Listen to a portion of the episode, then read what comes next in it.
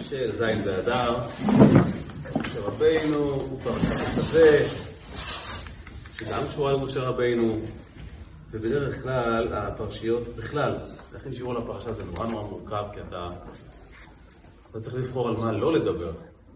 יש כל כך הרבה על מה לדבר. אז בדרך כלל אני מנסה ללכת על אה, משהו שהוא באמת אה, גם פרשייתי וגם אקטואלי לחיינו, זה משהו שהוא אה, גם קל להבנה וגם עמוק, יש בו את הכל, כמו החיים עצמם שיש בהם את הכל. תגידו שאתם מנסות לדמיין את הקדוש ברוך הוא, או את הקרבה, או את היחסים עם הקדוש ברוך הוא, מה אתן רואות בעיני רוחכם? משהו נורא סוער? משהו נורא נורא בגוונים עזים כאלה של התפעלות והתלהבות ותשוקה גדולה, ואיזה מין קול דממה דקה כזו. אפשר ים שקט ושלב, ולא צריך להיות סוער. אני שאמרת זה מה שישר ראיתי שם. מה, ראית ים שלב? סוג של ש... אני מבחינתי אמונה זה משהו שהוא מאוד, מאוד כאילו... מאוד משהו שאי אפשר להזיז אותו, אז זה, זה כמו ים כזה שקט, שאתה משתלב איתו ביחד. מעניין, אז למה ים שקט? אפשר לומר סתם מישור. לא יודעת, אצלי זה התחבר לים. עכשיו, מה עשית לאוכלוסיית הגלשנים? אמרתי ים שקט, הרגת אותם. בסדר, הם מתחברים לים בשערות. אז מעניין שראית ים, מעניין שראית ים, ראית ים, ים רגוע. ואני מבין למה אמרתי ים. שם אני מתחברת אליו. אני מבין למה אמרתי ים, כי ים בדרך כלל הוא נורא גועש, נורא רועש. התפיסה הראשונית זה המון המון רעש, והמון המון תשוקה, והמון המון גם חזרה גלית למשהו, ופתאום מין קבלה כזו, מין התמזגות כזו. אני, אני מבין מה את אומרת. אפילו פעם כתבתי על זה משהו. באמת, רעש או דממה. מסתבר ששני המרכיבים האלה קיימים. קיימים בקשר עם הקדוש ברוך הוא, קיימים בינינו לבין עצמנו וגם בתוך החיים שלנו. יפה שהדבר הזה נגזר מתוך פסוק כל כך, שאתה יכול לעבור עליו במין כלילות כזו בלי לשים לב בכלל. אומרת התורה. ועשית את מעיל האפוד כליל תכלת. תראו, הכהן הגדול זה היה חתיכת מראה מרהיב. באמת היה סיפור מעניין. היה לו שמונה בגדים, בגד אחד יפה ממשנהו. הצבעים וההריגים והמגוון, זה היה דבר פנטסטי. התורה מתארת בפרשה איך אנחנו מעצבים את בגדי הכהן הגדול. ועשית את מעיל האפוד כליל תכלת. יש מעיל שהכהן הגדול לובש, כולו תכלת. תכלת המפורסם של הציצית. והיה פירושו תחרה, טוב, צריכים שיהיה לו ב... בראש, שתהיה תחרה, שהחור לא יהיה חשוף לקרע. ועשית על שוליו רימוני תכלת וארגמן.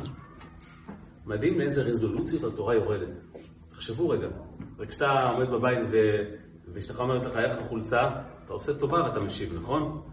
אתה אומר, יפה, לא יפה, כן, נחמד, לא נחמד. התורה מתעסקת פה איך ייראו השוליים של המעיל של הכהן הגדול. יש פסוק שלם בתורה על העניין הזה. כל, כל, כל מלאכת שבת לא מופיע בתורה, אלא ברמז. אבל שולי המעיל, הכהן הגדול, נורא קריטי שנדע מה הפרנזים שהיו שם. ועשית על שוליו רימוני תכלת וארגמן.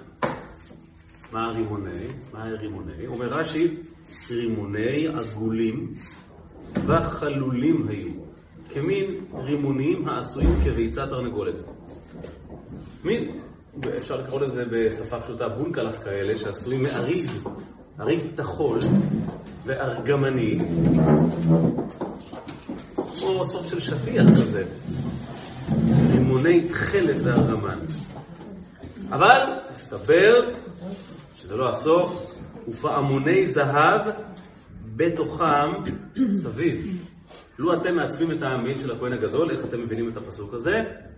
ופעמוני זהב בתוכם סביב. חלול או לא חלול? אז זה נשמע כאילו יש לנו פעמון, ובתוכו יש לנו רימון, ובתוכו פעמון. חתיכת דקורציה מורכבת, נכון? אז זה נס שיש לנו את רש"י. רש"י מיד מזדהה, אומר, אל, אל, אל, אל תתבלבל. לא מדובר שעושים אה, רימון ובתוכו פעמון, משום שהרימון צריך להיות חלול. בתוכם סביב, ביניהם, בין שני רימונים, פעמון אחד דבוק ותלוי בשולי המעיל. אומר רש"י למעצב המעיל, תקשיב, זה אמור להיות כך, יש לך שני רימונים, שני עיגולדים כאלה, הריגים, תכולים, וביניהם פעמון. פעמון, ואז התורה אומרת, אוקיי, בוא נחדד את זה, כאילו כמה מילים התורה שופכת על השוליים של המעיל של הכהן הגדול, זה, זה לא יאומן. מי שיודע כמה התורה קמצנית במילים, הרי כל ההלכות שלנו כתובות בשולחן ערוך, או בגמרא או במשנה, התורה היא ממש רמז. פעמון זהב ורימון, פעמון זהב ורימון, על שולי המעיל סביב. עוד הפעם, פעמון זהב ורימון, פעמון זהב ורימון. אומר רש"י, פעמון זהב ורימון אצלו. שוב פעם, אל תבלבל, זה אחד לצד השני. הבנו, אפילו האיש עם הכי פחות חוש אופנתי וחוש עיצובי, הבין את הרעיון, הבנו איך נראה השוליים של הכהן הגדול. ריבונו של עולם, למה? למה זה חשוב? את מי זה מעניין? התורה מנמקת. והיה על אהרון לשרת, כאשר יבוא אהרון הכהן לבצע את עבודתו, ונשמע קולו בבואו אל הקודש. הוא יקשקש. פשוט לא יאומן. תחשבו על רעש הפעמונים, כשאהרון מתקרב לעשות את עבודתו. רעש כבד כמו של... אה, כמו של... אה, זה המילה שהייתה חסרה לי, כן, בדיוק. היה לי חסר לי המילה. כמו יד עטוית צמידים שמקשקשת במטבח, או זה, זה פשוט מדהים. הוא היה הולך ועושה המון רעש כשהוא היה הולך. ונשמע קולו בבוא אל הקודש, לפני השם ובצאתו. עד כאן זה נשמע כמו איזו הצעה נחמדה. שמע, זה נורא יפה, הוא הולך, עושה ככה, מקשקש, עושה רעש, ואז התורה מסיימת באיזה מין סוג של איום, ולא ימות. אם זה יהיה ככה, אז הוא לא ימות. אז זה לא סיפור מצחיק. אם זה לא יהיה, הוא כן ימות. למה? אומר רש"י, ולא ימות, מכלל לאו אתה שומע הן. אם יהיו לו, לא יתחייב מיתה, אבל אם ייכנס מחוסר אחד מן הבגדים הללו, בלי המעיל, בלי הפעמונים והרימונים, חייב מיתה בידי שמיים. לא פחות ולא יותר. איך אומרים אצלנו? לא נסחפנו.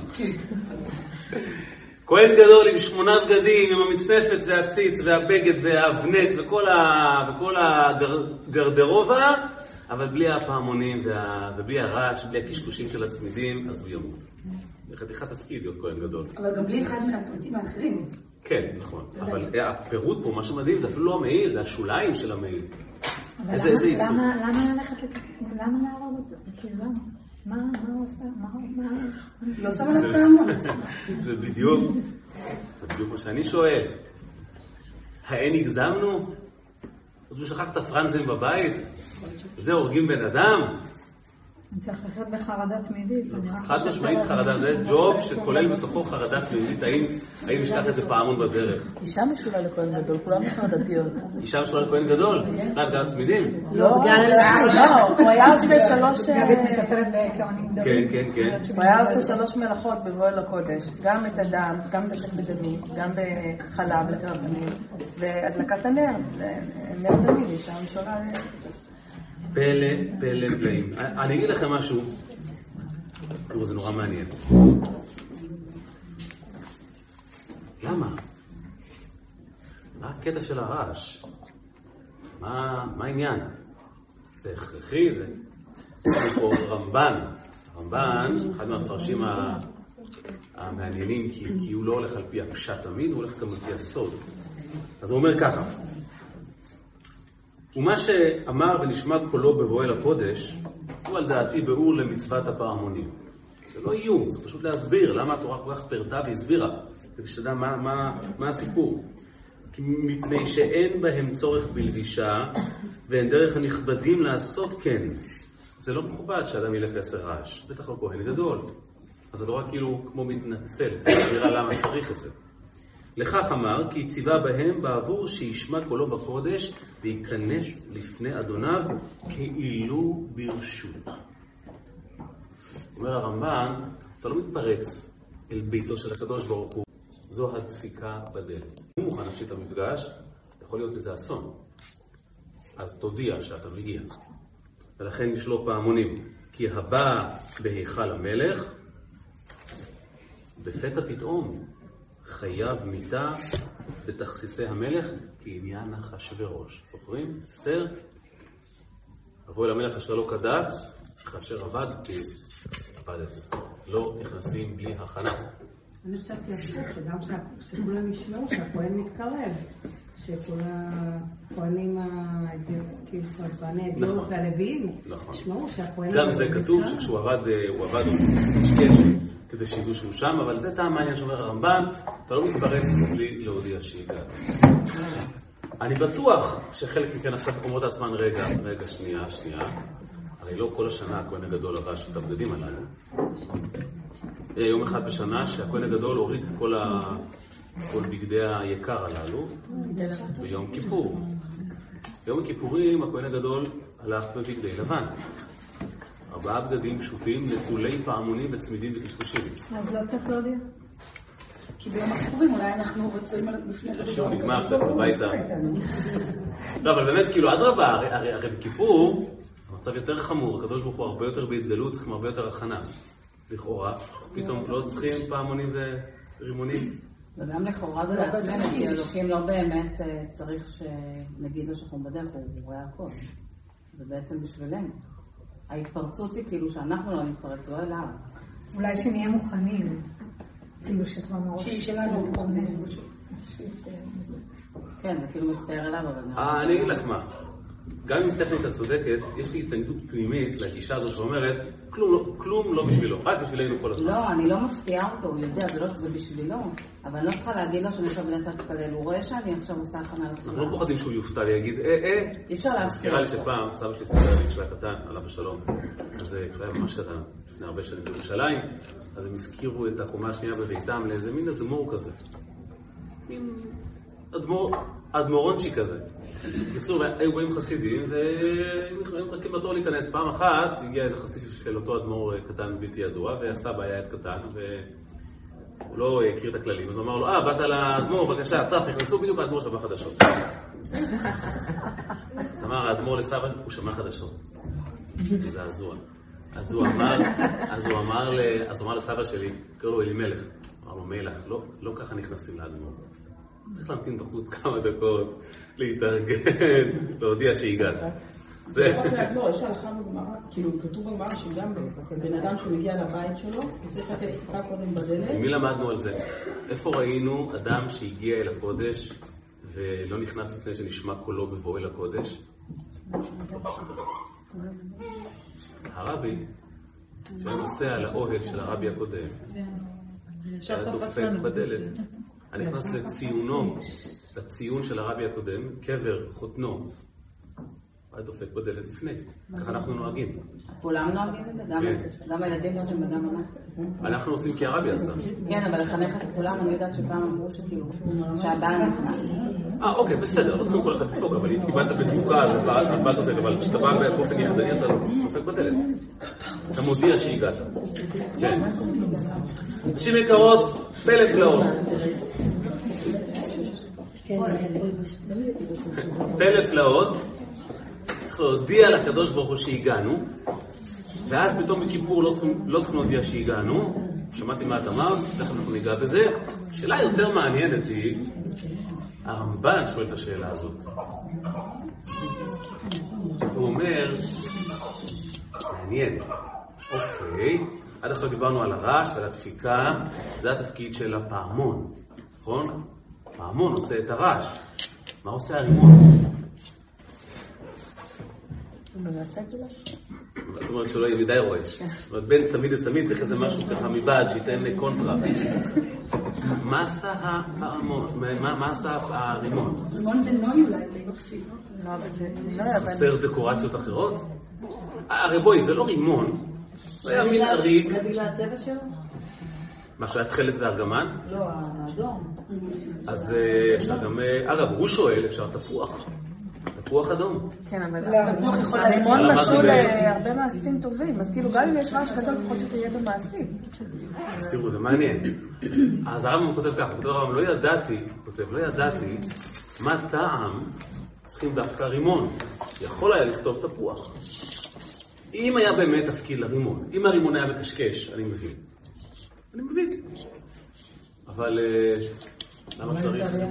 אולי בגלל שהם שותים יותר. אה? תרי"ג גרעינים שלו.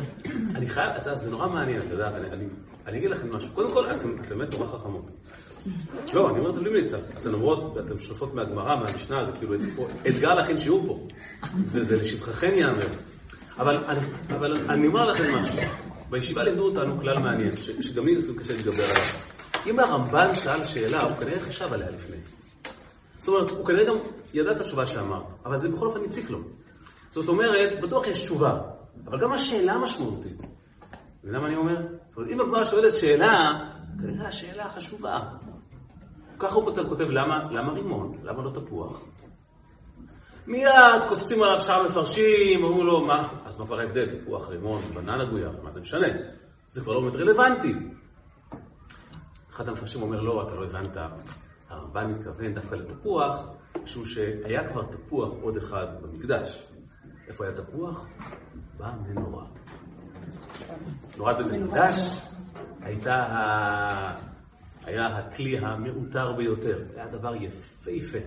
לא סתם הגויים חמדו אותו כל כך ורצו אותו כולם, היו בו כפתורים ופרחים, שקדים וגביעים משוקדים, היה חתיכת פלא. וכתוב שהכפתורים שהיו שם היו בצורת תפוחים, כמו תפוחונים קטנים כאלה. זה מעניין. אז אומר רמב"ם, אם כבר, אם כבר השקעת בתפוחים, אז לך על תפוחים, יש לך קו עיצובי אחד, אתה מבין, בדיוק קולקציה, הלכת על, על, על תפוחיזם, תישאר בקו הזה. זה מה שמתכוון הרמב"ן, כך מסביר הראם רבי אליהו מזרחי. עכשיו, את אמרת דבר נכון דרך אגב. את אמרת דבר נכון מאוד.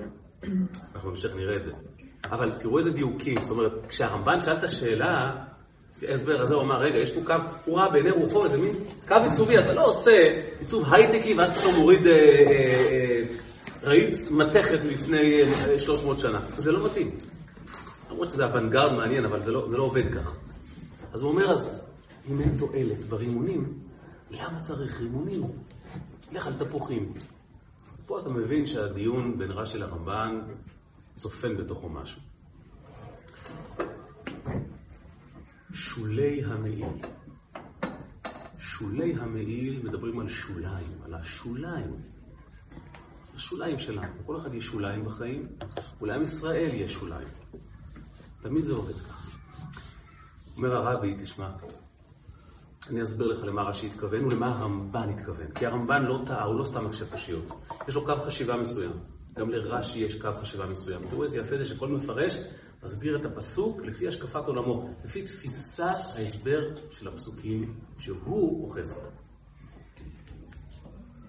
הכהן הגדול, מה תפקידו?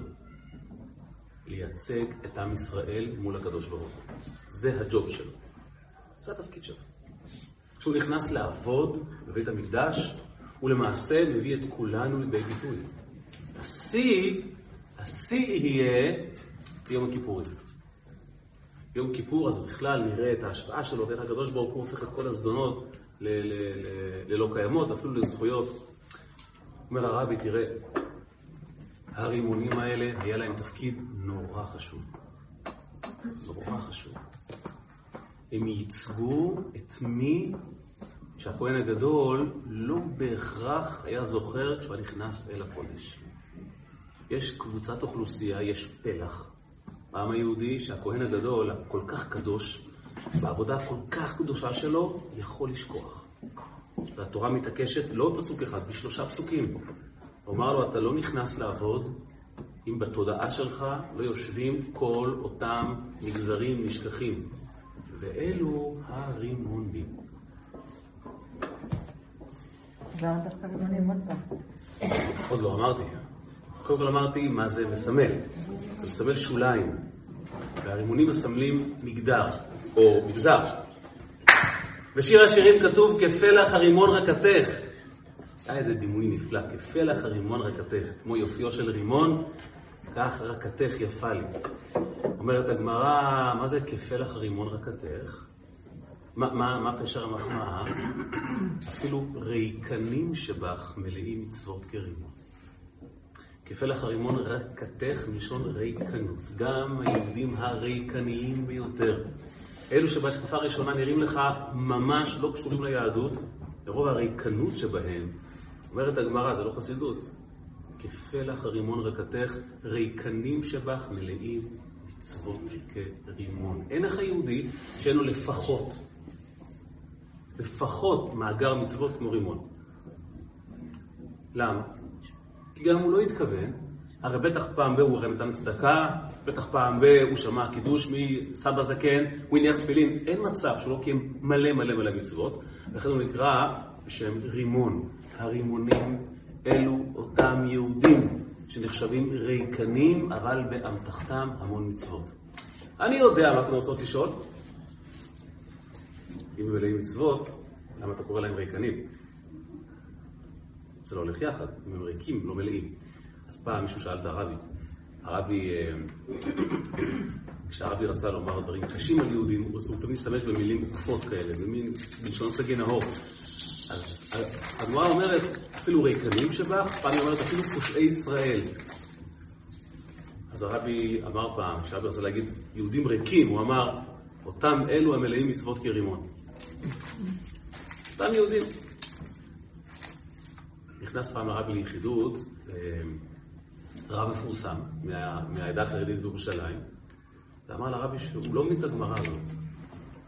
אם היהודי ריק, אם אין לו כלום, אז איך אפשר לומר שהוא מלא מצוות כרימון? זאת אומרת, הוא, הוא ריק. איך אפשר לומר שאדם כזה, יש לו מלא מצוות? הוא משגע אותו. כל יהודי יש לו פוטנציאל. זה לא מספיק פוטנציאל, יש לו המון מצוות באמת, לא רק הוא פוטנציאל. ריק מצד עצמו. אז הרבי אמר לו שלי מציקה אותה שאלה מהזווית ההפוכה. הוא כל כך, אם כל כך מלא, איך אפשר לקרוא לו ריקנים שבך? למה הוא נקרא ריק? למה אתה קורא לו ריק? אני אגיד לכם משהו, הרימון מתאפיין בכך שהגרעינים שלו הם לא חלק ממש מהפרי. אתה בקלות קוטף אותם משם. תנסה להוציא גרעין מתפוח. זה צריך אה, לחפור אה, אה, מכרה. הגרעינים של הרימון לא מאוחדים בפרי. אתם יודעים הרי יש פטנט הרי איך אתה מוציא גרעינים מרימון. אתה נותן לו כמה מכות ופשוט, ואתה פותח וזה נשפך החוצה. אגב, ניסיתי את זה, אף פעם לא עבדתי, אבל אשתי עושה את זה נהדר. זה יכולת כזו.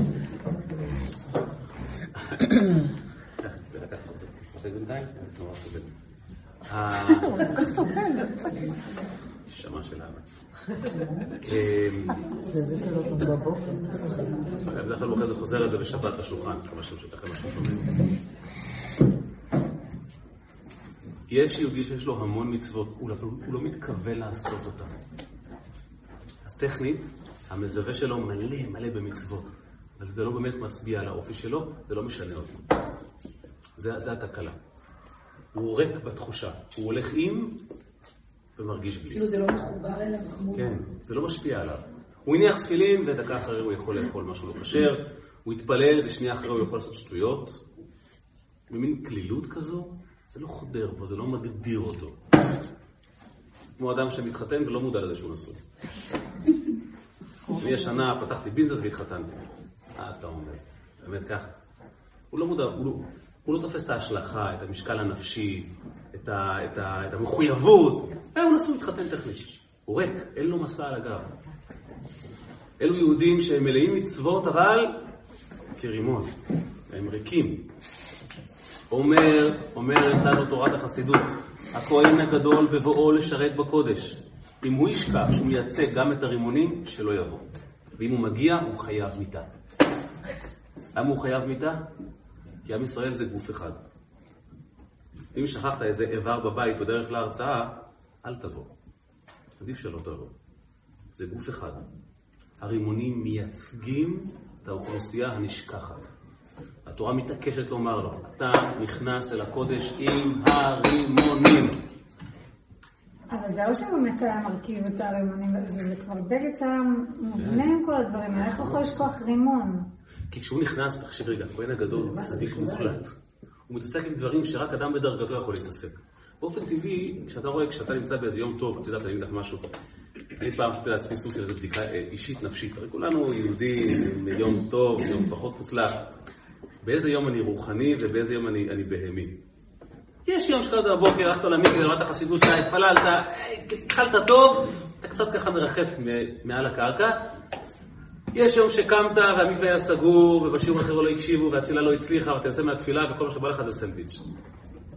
אתה לא עכשיו בתודעה רוחנית. אז פעם עשיתי בדיקה, איפה, איפה אני, כאילו... מה אני? לא, מתי אני רוחני ומתי בהמי, וגיליתי שאיפה אני, איפה אני, אה, איפה אני מגלה את עצמי? בשטיפת מכוניות. למה? למה? שם אני בודק מה, מה המטרונום הנפשי שלי. יש שם את הליין של כולם.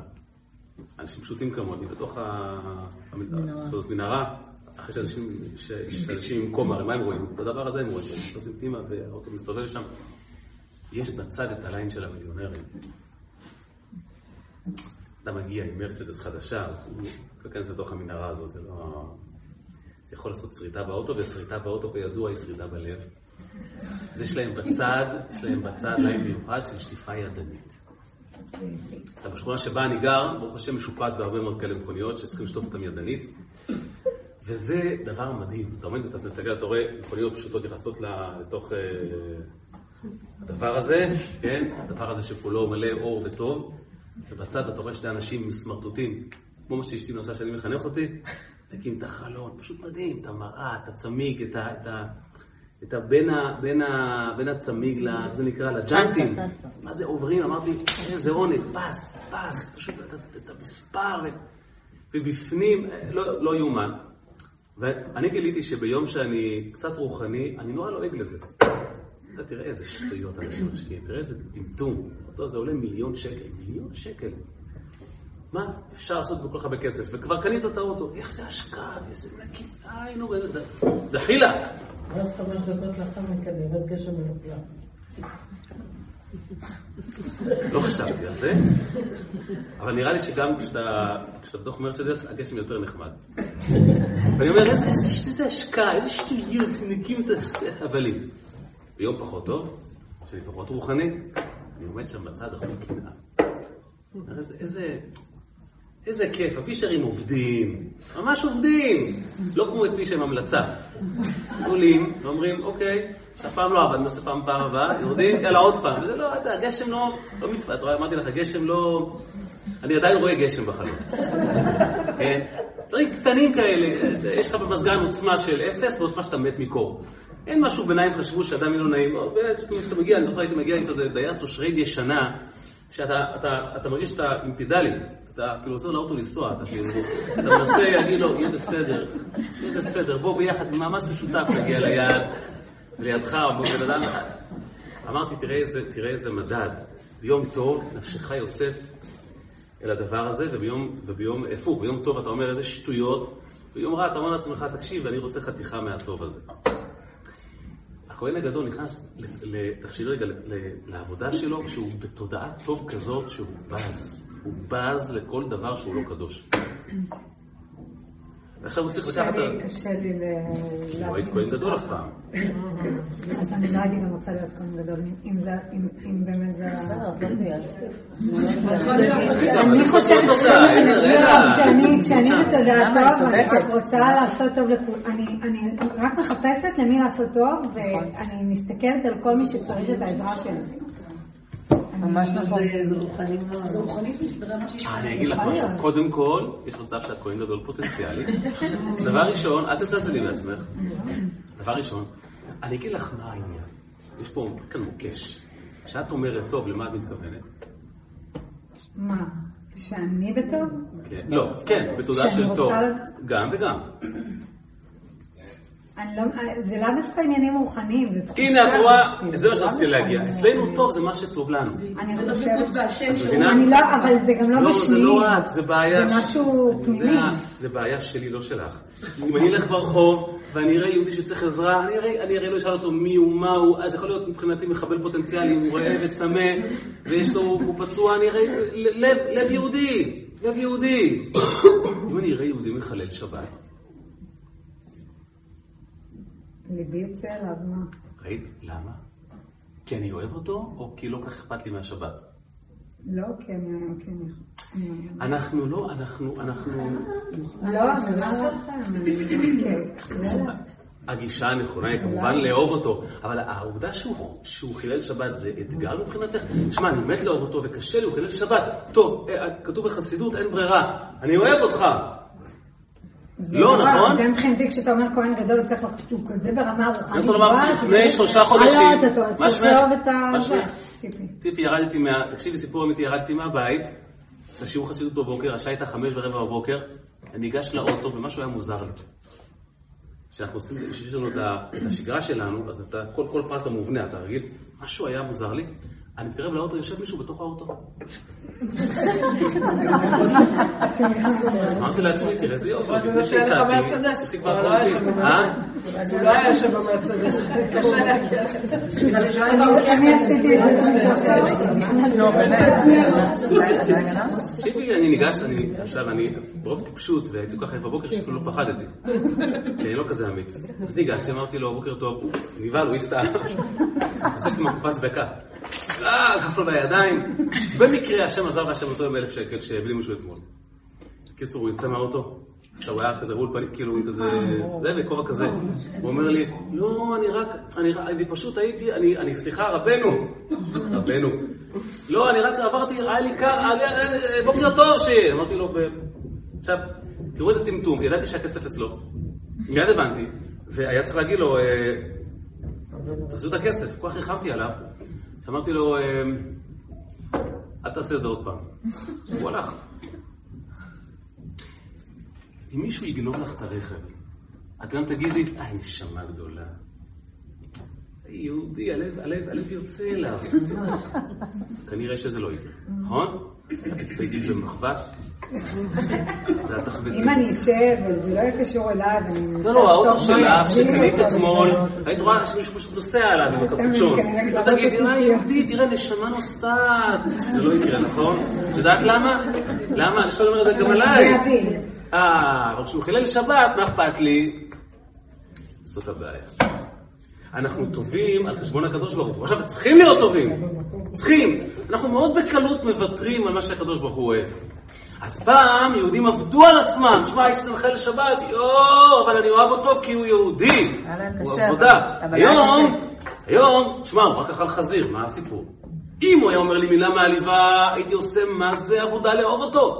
אכל חזיר זה לא נורא. קודם כל, גם הקדוש ברוך הוא בכבודו בעצמו אמר שבין אדם לחברו, אבל זה, אני חושבת שזה עניין כהן לחוש. הגדול פשוט דבק בהשם. את יודעת מה, הלוואי שהייתי, אני יושב עם כל כך הרבה זוגות שהם היו מוחלים על כבודם כמו שהם מוחלים על כבוד הקדוש ברוך הוא.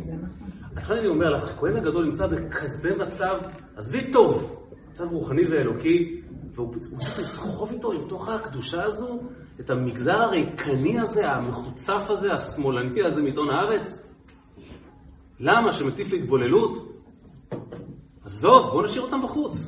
תשמע, אני מכבד אותם. אין לי משהו, אני מבין. תינוקות שנשבו, גלות ארוכה, לא רוצה אותם איתי. אני אצא, מבית המקדש, אני אהיה נחמד אליהם. עכשיו, בזמן הזה, הנח לי מהם. הם מפריעים לי. הם מבלבלים אותי, אתה מבין? כשאני רואה אותם, אני מתבלבל. ובצדק. כשצדיק רואה פנים של יהודי שעשה עבירה, הוא רואה את העבירה. זה פוגע בו. אני לא מבינה איך זה פוגע בו, אבל בסדר. כן, להיות. שיהיה- שעולה על רף בסדר. מוח טהור וזך רואה דבר שהוא לא צריך לראות, זה פוגע בו?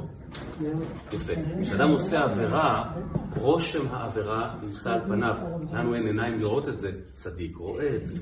הוא רואה את זה. מסופר על החזון איש שהוא ראה פעם על אה, מישהו טלה. אה, הוא אמר למה אתה לא בא אליו? למה אתה לא, למה אתה לא רואה שאני, כאילו, למה אתה לא, למה אתה אוכל בשר וחלב? הם רואים, כי הפנים שלנו אומרות משהו, כמו שאימא רואה על פני הילד שלה הרבה דברים שהוא לא אומר לה. הוא אומר, למה? אני צריך את הזוועה הזו איתי בתוך... לא, קח את זה ממני, לא רוצה את זה. אומרת לך התורה, אם אתה משאיר מישהו בחוץ, אל תבוא. אל תבוא. ואם אתה בא, ברגע שאתה רואה יהודי אחר שקרב בכלל חיצוני זאת בעיה. אבל גם הדרגה של זה שלא רוצה ועובד על עצמו בעיניי גדולה יותר, כי זה שנולד עם מידות יותר מתוקנות, או שקדוש ברוך הוא חנן אותו, לא יודעת מה, במידות פנימיות משהו. אז מן הסתם, אין פה עבודה. הוא את מבינה שמי שקיבל... מה- מקבל כל יהודי ככה, הוא לא מתאמץ בשביל זה. את חושבת שזה ככה. כי את לא מבינה מה עובר לו בלב או במוח, את לא מבינה את המאמץ שלו. זה נראה לך טבעי, כמו שלילד, כמו שלילד נראה טבעי שאבא שלו אוהב אותו. ומתמסר אליו באמצע הלילה כשהוא- כשאבא נורא עייף. הוא אבא שלי, מה זאת אומרת? לא, זה לא עובד ככה. אם זה היה ככה, אז איזה קרדיט מגיע למשה רבינו? הוא לא צדיק, הוא הביא את הלוחות, לא, הם עובדים על זה נורא קשה, האנשים האלה. מאוד לא כולם, קשה. יש- כאלה שיש להם נטיות, יש כאלה שאוהבים להתפלל יותר, יש כאלה שיש להם נטיות כאלה טבעיות מולדות, שנמשכים לקודש, יש כאלה. יש גם כאלה שהם לא מתגברים ונלחמים כל כך על אה, מידת הכעס. אנשים יותר רגועים בפוטנציאל. לא, בסדר, לא, אם היא משווה את הכעס מול הזה, אז... אה, זה נכון. יש יהודים שיש להם איזושהי נטייה טבעית לטוב, אז יש להם סוג עבודה אחר, נכון, ואתגר אחר. נכון. יש אנשים שיש להם אתגרים קשים יותר, או האם אנחנו מסוגלים להבין את המסר של התורה לכהן הגדול? אתה נכנס אל, אל, לפגישה עם הקדוש ברוך הוא, אתה, אתה פשוט סוחב איתך את כולם. היה שנה, אני, אני אמור לספר על הרבי, תסלחו לי, יש המון צדיקים, פשוט זה מה שאני יודע. קצת אני... חד גוני. אה, היה שנה שהרבי לא הצליח לתקוע בשופר. הרבי ניסה וניסה וניסה ולא הצליח. היה שם אחד הרבנים, שהוא היה אדם אה, רחב גרם, מה שנקרא, איש כבד משקל. אז הוא ככה, הוא הסביר, אמר, מה אתם חושבים משמה? שזה פשוט קשה לתקוע, הרי, הרי כתוב בהלכה שתקיעה זה לא מלאכה, זה אומנות, זה קל, כל, כל ילדון יכול לתקוע. למה, למה הוא התקשה לתקוע? אז הוא אמר, כשאחד כמוני יושב לו בתוך השופר, לך תוציא אותו החוצה. ה- ה- לסחוב את הרימונים איתך אל הקודש זאת עבודה נפשית לא פשוטה. זה אצל כהן גדול, זה אצלנו כמורים, כהורים, כבני זוג. קל לומר, בשטח קשה ליישם. פה עולה השאלה, צריכים להזדרז כי השעון מתקתק, אז למה, למה הרמב"ן לא הבין את זה? כשהוא אמר, בוא נלך על תפוחים, כאילו, זה דבר כל כך מתבקש. התשובה היא, הרמב"ן, כידוע לנו, היה מקובל במוצהר. רש"י, למרות שוודאי, ודאי שכתב ברוח הקודש והיה, אבל הוא כתב על פי פשט. הרמב"ן כותב את פירושו על פי הפשט והסוד. כך הוא כותב בעצמו בהקדמה לספרו, שהוא כותב דברים הנעימים והנחמדים ליהודי חן. זאת אומרת, הרמב"ן מסתכל אל הבפנים, בפנימיותו של כל יהודי. ובפנימיות של כל יהודי אין יהודי שהוא רימון. כל יהודי הוא תפוח. מה זה תפוח? משיר השירים. כתפוח בעצי היער, כך הקדוש ברוך הוא, אה, כך, כך הקדוש ברוך הוא קורא לנו. אנחנו כמו תפוח. בניגוד לרימון שהגרעינים שלו הם משהו כזה שהוא נטל עליו, התפוח הוא דבר אחד. זה צדיק. תפוחים הם צדיקים. תפוח זה, ה- זה מלך הפירות. אתה לא, אתה, אתה לא לוקח גרעין מהתפוח, תפוח זה יחידה אחת. אתה לוקח ביס או, או, או מוציא פלח, משהו מהתפוח נלקח. התפוח מייצג אדם שהמצוות שלו, חלק ממנו, זה, זה, זה אינטגרלי, הוא לא יכול לעשות עבירה. אומר הרמב"ן, למי קראת רימון? מה, אבל זה שמאלני, זה עוכר ישראל. למי אתה קורא רימון, תגיד לי, זה נורמלי. ועמך כולם צדיקים. מה פתאום רימון? תפוח. היית סתם תפוח. כמו שבמנורה יש תפוח, כי המנורה מייצגת את נשמות ישראל, כידוע. מה הקשר בין מנורה לבין נשמות ישראל? כי נר השם נשמת אדם. אומר, אומר הרמב"ן, המנורה ייצגה את כל הספקטרום הנשמתי של עם ישראל, ושם לא היו רימונים, היו רק תפוחים, כי בפנימיות ומצד הנשמה כל יהודי הוא תפוח. אז, למה, בכלל, רימון? מי צריך רימון? שואל הרמב"ן ונשאר בשאלה. כי הוא לא מקבל את זה שבאמת יהודי הוא רימון. בתפיסה של הכהן הגדול, יהודי הוא לא רימון. גם זה שנראה רימון, גם זה שבשוליים. תראו את ההבדל איזה יופי. רש"י זורם מהרימון. כי רש"י אומר, שמע, תסתכל בחוץ, בחוץ איך זה נראה. יהודי ריק, זה רימון, קח אותו איתך.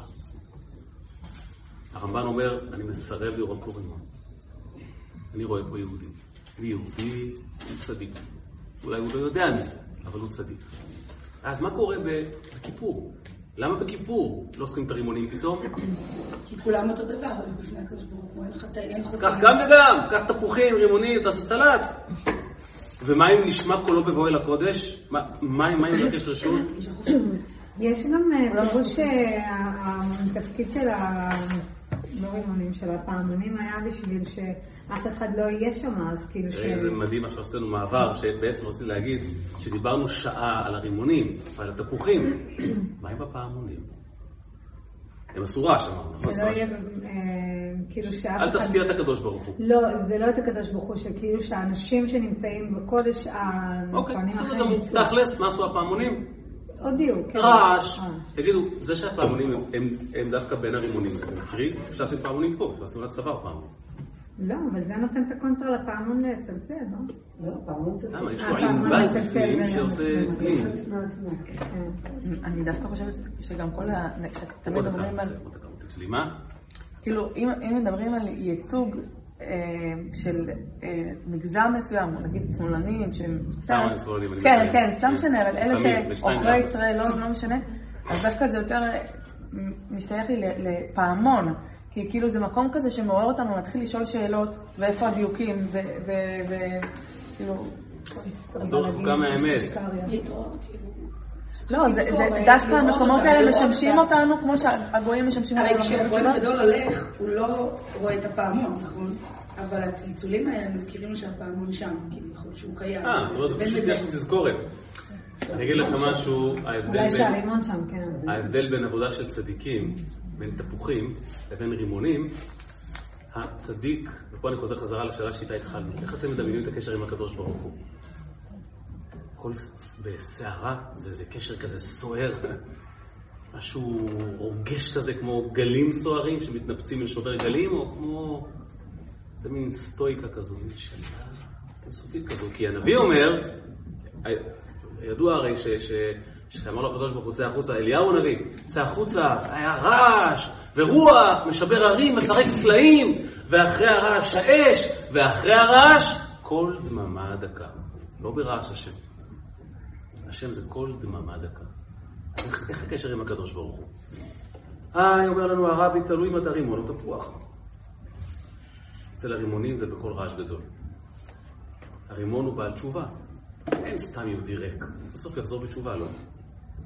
והתשוקה שלו היא מרחוק, והוא בלהט.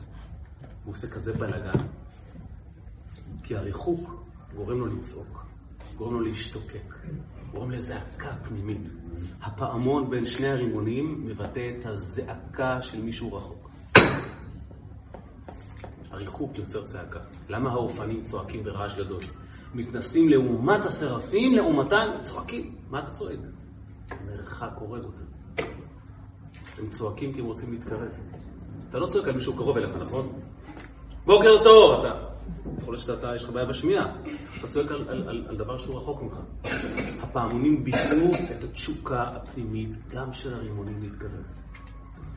וביום כיפור לא צריך אותם. ביום כיפור כולנו קרובים. והעבודה היא בכל דממה דקה. כמו ההבדל בין פסוקי דזמרה, שירות, תשבחות, תנינים, תאומות, אש, ברש, דלק קיטור, רוח, שערה, לבין שמונה עשרה. איפה שיח? הוא הפנמה. כמו בין התקופה שבעל ואישה הם, הם בריחוק אחד מהשני, אז יש שיח, ואת צריכים לדבר, נכון? חושב עליי, אתה לא חושב עליי, מה איתך, איפה אתה, מה נשמע, מה קורה, מה העניינים, נו, תענה כבר, מה קורה וכולו וכולו, בידוע לכולנו.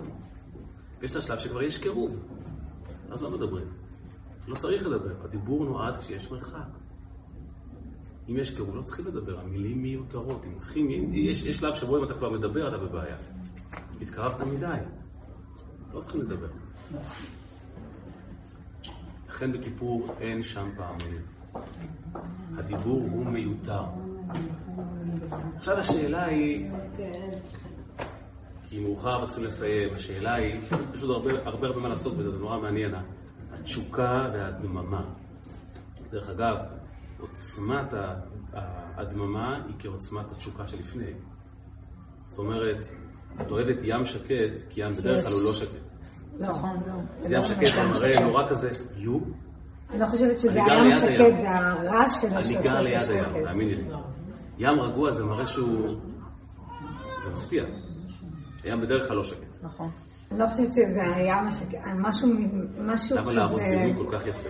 לא, משהו בים, כאילו, אה, ברח לי המילה, מדמה לשקט, כי הוא עושה אצלנו שקט, ברעש שלו, ב... זה לא יוצא לי. בשבילי ים זה משהו מאוד מאוד. לא אמרתי להיכנס לים דווקא. מה שציפי אומרת זה שהים עושה המון רעש, ואיכשהו לנו הוא עושה שקט, כי הוא מחריש לנו את כל הרעשים הפנימיים שלנו. הוא עושה כל כך הרבה רעש, כעוצמת הרעש שלפני, עוצמת הדממה שאחרי. כעוצמת התשוקה והבהלה, ואיפה הלכת, ואתה זוכר אותי, ואיך ואיך איך מתנהגים, וזה- איך אני הולך לקוד, כעוצמת הבלגן לפני, עוצמת הדממה. והשאלה היא מה עדיף, דממה או רעש? מה אתן אומרות? גם וגם. אני יודע שצריך גם וגם, אבל איפה המשקל יותר רב? נכון? השלווה, נכון? השקט, ה-18, היום כיפור, נכון? זו התשובה הנכונה אגב. 18, כיפור, זה, זה דבקות, זה, זה ייחוד. עדיין זה החלק הקטן. איך אנחנו אומרים? בכל דממה דקה, לפעמים שקט... אה, נשמה. אבל זה זה לא לא. שקט, זה לא שקט. זה דממה, זה ייחוד. זה קירוב שמילים מיותרות בו. היפה הוא, היפה הוא, שאם הכהן הגדול נכנס רוב השנה עם פעמונים, כנראה שיש איזה מין משקל סגולי ברעש. למה? למה? אתם יודעים מה התבלין הכי עוצמתי בעולם? הרעב. ואחרי שאכלת, סיימת לאכול, אוקיי. זה כבר לא רלוונטי, הטעם כבר לא משנה. הדומייה היא פסגה של אחדות. היא השאיפה. אבל הכלל אומר מה עלובה הפסגה לאחר שהוצגה. לא שזה עלוב, לא שזה עלוב, אבל אתה כובש פסגה, שימי לב, לפי היכולות שלך. הרעש לא מבטא את היכולות שלך. את מה הרעש מבטא? הרצון. את התשוקות שלך. הדממה מבטאת, השגתי, הכלתי. את מה? את מה שאתה מסוגל. יכול להיות שיש מעבר. לכן במובן מסוים, המצב של הרעש הוא, הוא פחות נעים. הוא פחות קל. הוא פחות חווייתי. הוא יכול לטלטל נורא. כמו בני זוג, ביום טוב וביום פחות טוב. כשהחיים עוברים פתאום אתה, ואתה, ואתה בדיעבד נזכר לאחור, אתה נזכר שבתקופות הקשות, את הכמיהה שהייתה לך, את התשוקה שהייתה לך, את הרצון, שהכל בסדר, הכל בסדר. אנחנו לא רוצים שיהיה בלאגן. אנחנו לא רוצים. אבל האתגר הזה שצלחנו אותו, התשוקה הזו שמילאה אותנו, העוצמה הזו שדחפה אותנו, והביאה אותנו לאן שהביאה, פתאום, פתאום זה מדגדג, פתאום זה חסר. כי הנה השגנו. הדרך, אז זה כמו שיושב במסעדה, עד שהמלצרית מגיעה. אז זה מה שהתפקיד שיבוא המשיח. כתוב משהו- שכשמשיח זה יבוא, לא אנחנו- פשוט בכלל. זהו, נגמר הכושר סיבולת, אנחנו הולכים. אתה צודק, הוא צודק. נכון, אבא הגזים, כמו תמיד.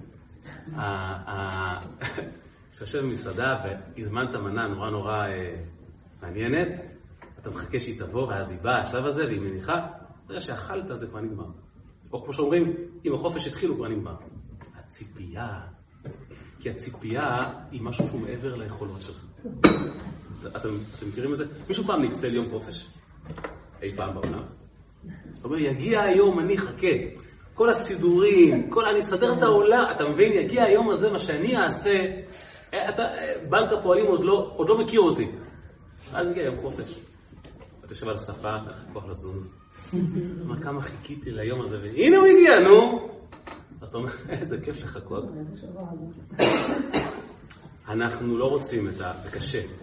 ולכן הכי טוב דומייה ושלווה ושלמות וזוגיות וחינוך, אבל דווקא ימי הרעש, יש בהם איזה משהו מן הביטול, משהו מהיציאה מההגבלות שלי, תשוקה למשהו שהוא באמת מעבר להשגות, שלא בטוח שאני נוגע בו כשאני מגיע לשלווה.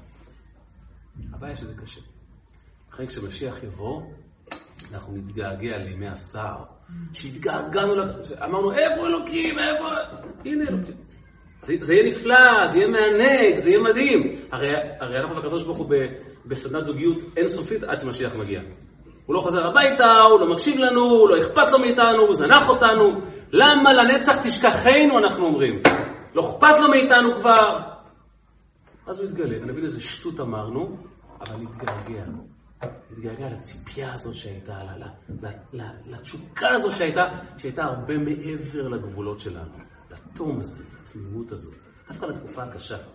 שהתעמתנו ורבנו ולא, ולא כך הבנו, לא כך הבנו לקראת מה אנחנו הולכים.